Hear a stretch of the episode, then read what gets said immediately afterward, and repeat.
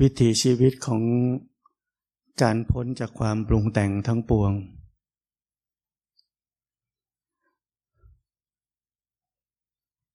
วิถีชีวิตแบบนี้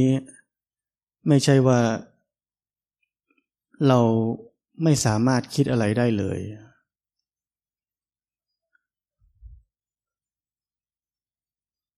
ในทางตรงกันข้าม เราจะรู้จักใช้ความคิด เมื่อก่อนเนี่ย ความคิดนี่เป็นเจ้านายเรา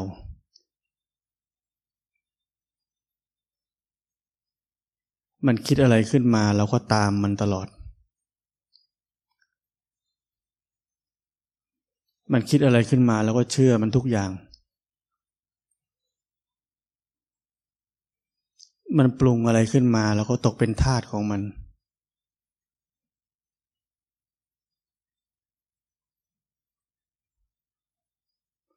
เราเชื่อความคิดทั้งชีวิต เชื่อความปรุงแต่งทั้งชีวิต เราถึงต้องทุกข์แบบนี้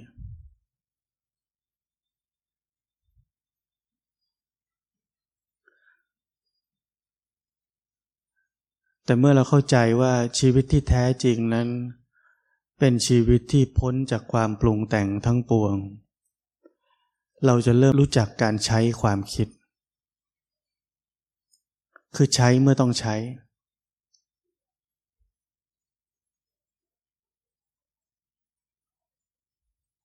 กินข้าวเสร็จ ก็มีความคิดว่าเดี๋ยวต้องล้างจาน นี่ต้องคิด แต่ไม่มีความปรุงแต่ง เช่น กินทั้งบ้านกูล้างคนเดียว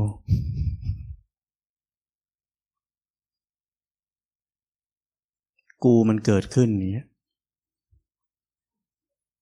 กูเกิดขึ้นก็ทุก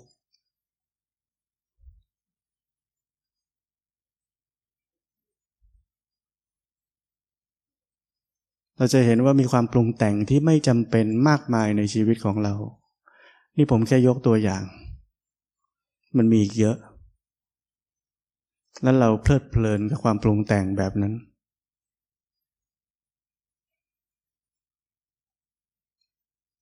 เพราะนั้นเราหันเหชีวิตไปสู่ชีวิตที่แท้จริงให้ได้ เข้าใจให้ได้ว่าชีวิตที่แท้จริงคือชีวิตที่พ้นจากความปรุงแต่งทั้งปวง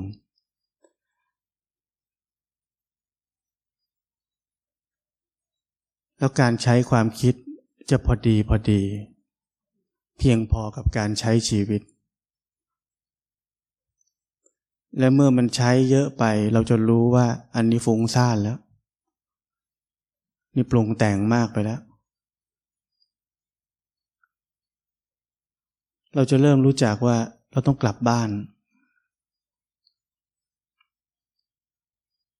เราจะรู้จักว่าหน้าที่ของเราจริงๆ คือกลับบ้าน กลับสู่ชีวิตที่แท้จริง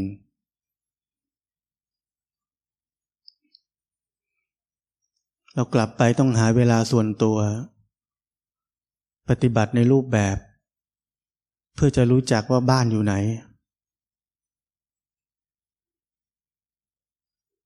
ทำความรู้จักกับบ้านทุกวัน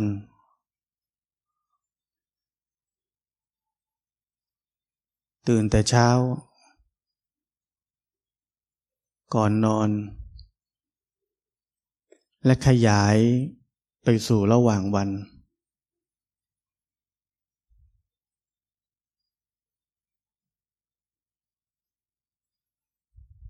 ชีวิตจะเปลี่ยน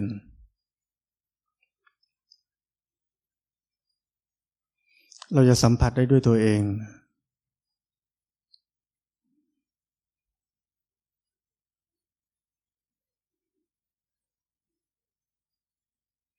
ความคิดจะมีไว้สำหรับถูกใช้ ใช้เสร็จแล้วก็ปล่อยมันไป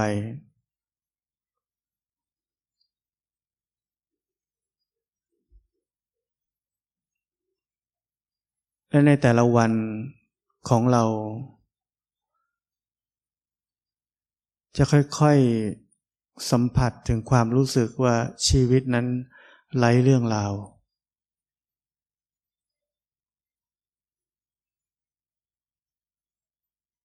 คือปัจจุบันที่กลายเป็นอดีตไปแล้วก็หมดไป ไม่มีความหมายอะไร อนาคตที่ยังมาไม่ถึง ก็ไม่มี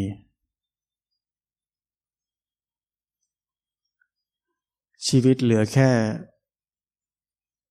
ปัจจุบันล้วนๆขณะนี้แล้วก็หมดไป ขณะนี้แล้วก็หมดไป โดยไม่มีสายสัมพันธ์กับมัน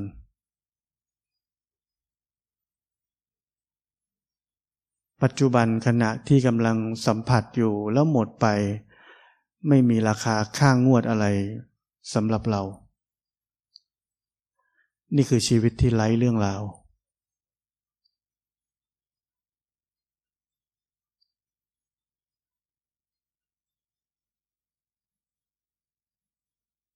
เมื่อชีวิตที่ไร้เรื่องราวค่อยๆก่อตัวขึ้น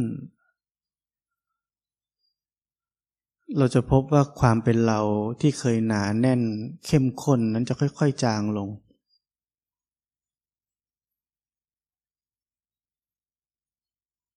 เราจะพบว่า อะไรก็ตามที่เราเคยให้ความสำคัญ อะไรต่างๆนั้นจะไม่ค่อยมีความสำคัญอะไรกับเรา เรียกว่าความยึดมั่นถือมั่น ใด ๆ ก็เบาบางลง ทั้งหมดนี้คือการขัดเกลาตามธรรมชาติ นี่คือวิถีการขัดเกลาตามธรรมชาติ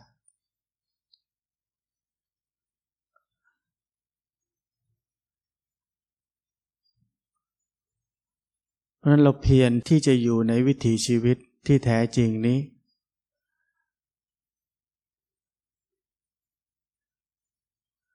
กระบวนการขัดเกลานั้นจะทำงานตลอดเวลา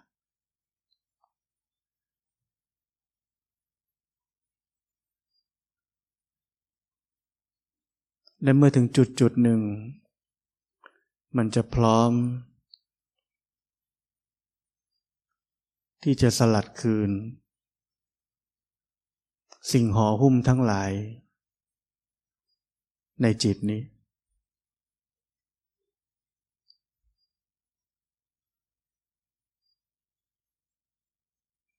มันทำของมันเองทั้งหมด ไม่เกี่ยวอะไรกับเราเลย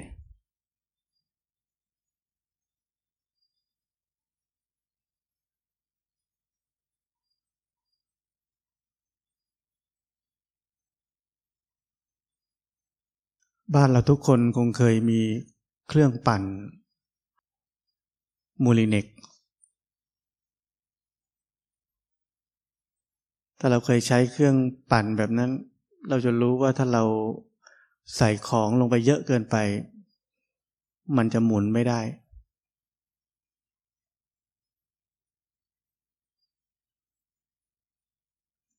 แต่เมื่อเราเอาของ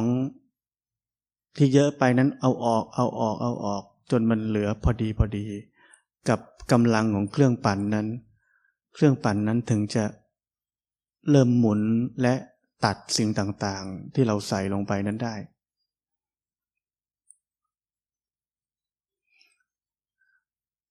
เรื่องของธรรมชาติก็เหมือนกัน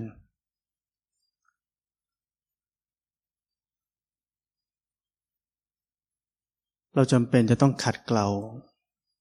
ด้วยวิถีธรรมชาติแบบที่ผมบอกนี้ ขัดเกลาจนมันเริ่มเบาบางลง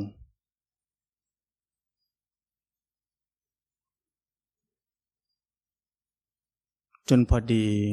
ถึงจุดที่มันเหลือพอดีกับจิตที่พร้อมจะตัดมันขาดทุกอย่าง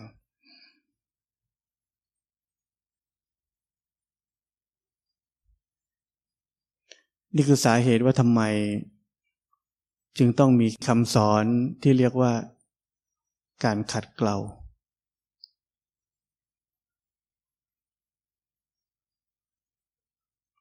ท่านเขมานันทาเรียก ขัดเกลาความหยาบสะทุนของเราเอง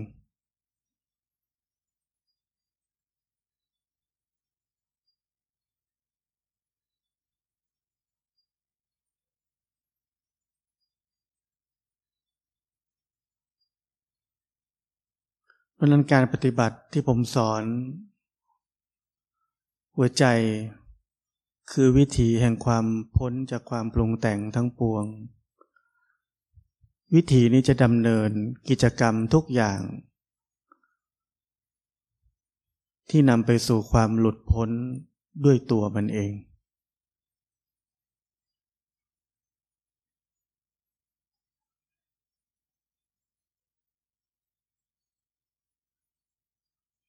และในเส้นทางนี้เราจะพบประสบการณ์หลายอย่าง ที่ในสุดท้ายจะกลายเป็นองค์ความรู้ หรือที่เรียกว่าปริยัติทั้งหมดอยู่ในนั้น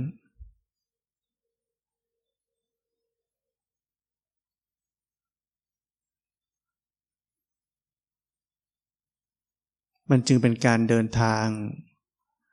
ที่ไร้ผู้เดิน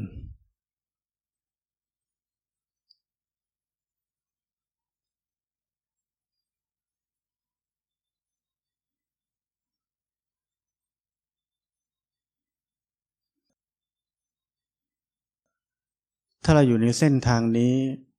เส้นทางที่พ้นจากความปรุงแต่งทั้งปวงนี้ เราจะเจอความปรุงแต่งอยู่ในนั้น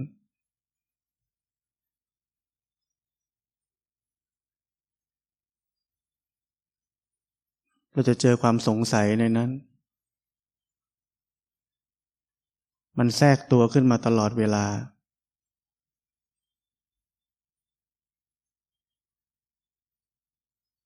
อย่ามัวเสียเวลาหาคำตอบคำตอบ อาจจะช่วยบรรเทาความสงสัย แต่มันเพิ่มนิสัย หรือความเคยชิน ที่ต้องได้คำตอบ มันสนองความอยากจะได้คำตอบ นั่นคือสนองความเป็นตัวเรา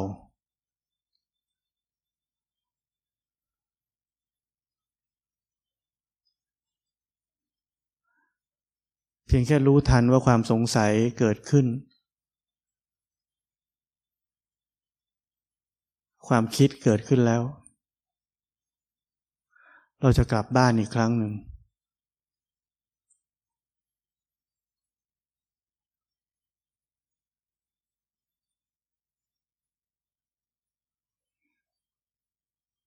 เราจะมีความสงสัย ว่าเอ๊ะอย่างนี้ถูกไหม เราอยากจะได้คำตอบ ทันทีที่เรารู้ว่านั่นคือความคิด และหลุดออกมาจากมัน ความถูกก็เกิดขึ้น ไม่ต้องมีคำตอบ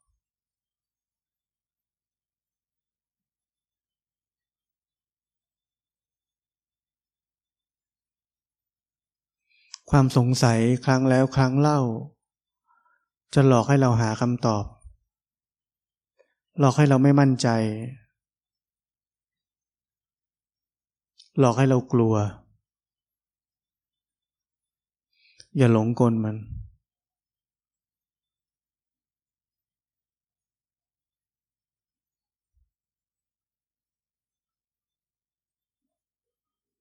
และไม่ต้องกลัวว่า เราจะพลาดในเส้นทางนี้ เราจะติดกับดักบางอย่างในเส้นทางนี้ เราจะหลงกลบางอย่างในเส้นทางนี้ เราหนีไม่พ้น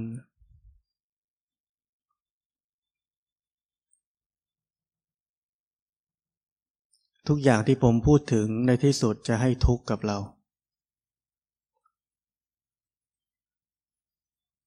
ในเส้นทางนี้ทุกข์เป็นเรื่องจำเป็น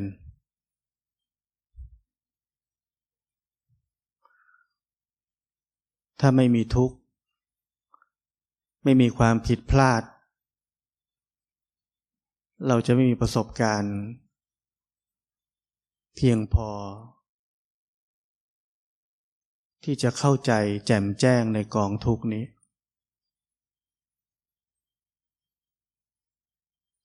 นั่นหมายความว่า ความรู้แจ้งอริยสัจสี่ก็ไม่อาจจะเกิดขึ้นได้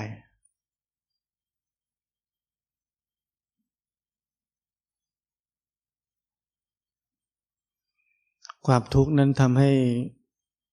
เราฉลาด แหลมคมในเส้นทางนี้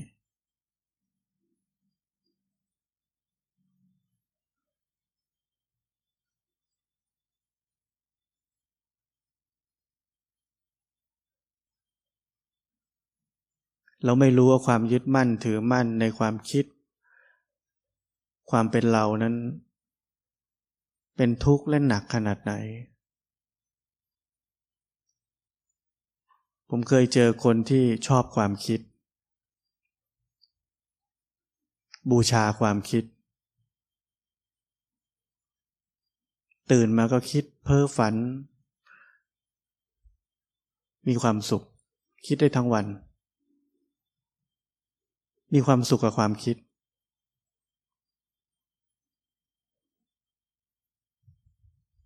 กว่าเราจะถึงวันที่เราเข้าใจว่าความคิดนี่เป็นทุกข์ ไม่ใช่เรื่องง่าย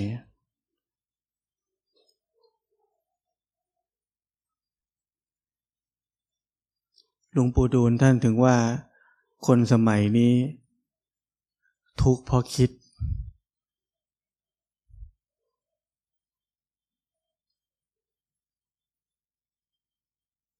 เนี่ยแต่คนเราไม่รู้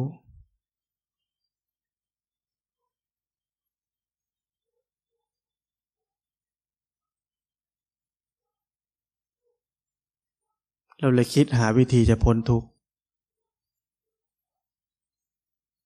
อันนี้ก็เป็นรูปแบบหนึ่งของเขาวงกฏ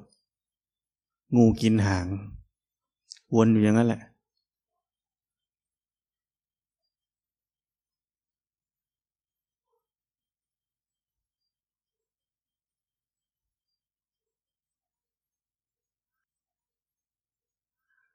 ถ้าเป็นเราสมัยก่อน ก่อนปฏิบัติธรรม ตื่นขึ้นมาตอนเช้า ใช้ชีวิตหมดไปหนึ่งวันมาถึงเวลากลางคืน ใครเป็นไหมเออวันนี้ชีวิตของเราแฮปปี้จัง เอ้วันนี้ทำประโยชน์ได้เยอะ วันนี้ชีวิตดีจัง อีกแบบหนึ่งวันนี้ชีวิตทำไมมันสวยขนาดนี้วะ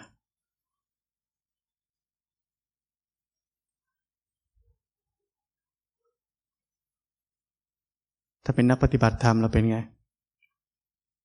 แม่วันนี้ปฏิบัติดีจัง วันนี้ปฏิบัติไม่ดีเลย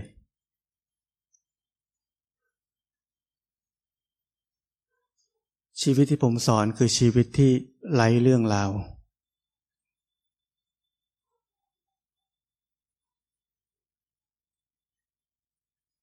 รู้เรื่องทุกอย่าง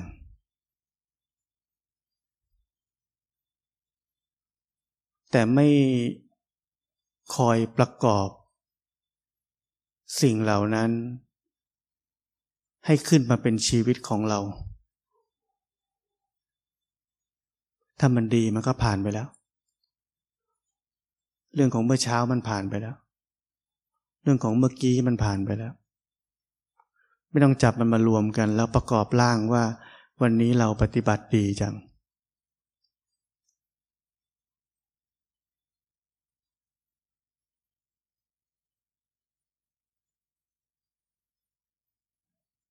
ถ้าเราทำอย่างนั้น ชีวิตแห่งปัจจุบันขณะก็หายไปแล้วในตอนนั้น ส่วนชีวิตของความเป็นเราก็เกิดขึ้น เราตอกย้ำความเป็นเราทุกเมื่อเชื่อวัน เราควรจะระวัง ระวังการตอกย้ำความเป็นเรา ในทุกๆครั้งที่มันเกิดขึ้น ไม่ใช่เห็นดีเห็นงาม ไปกับการทำแบบนั้น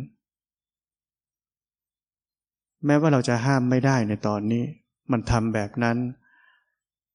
แต่เป็นเรื่องที่เราต้องตระหนักรู้ ไม่ใช่เรื่องที่เราโอเคกับมัน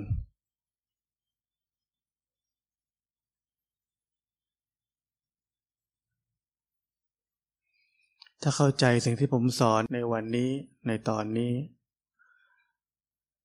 ชีวิตเราจะเปลี่ยนอย่างรวดเร็ว เพราะนั้นแค่อยู่บนเส้นทางนี้เอาไว้ ทุกอย่างจะดีเอง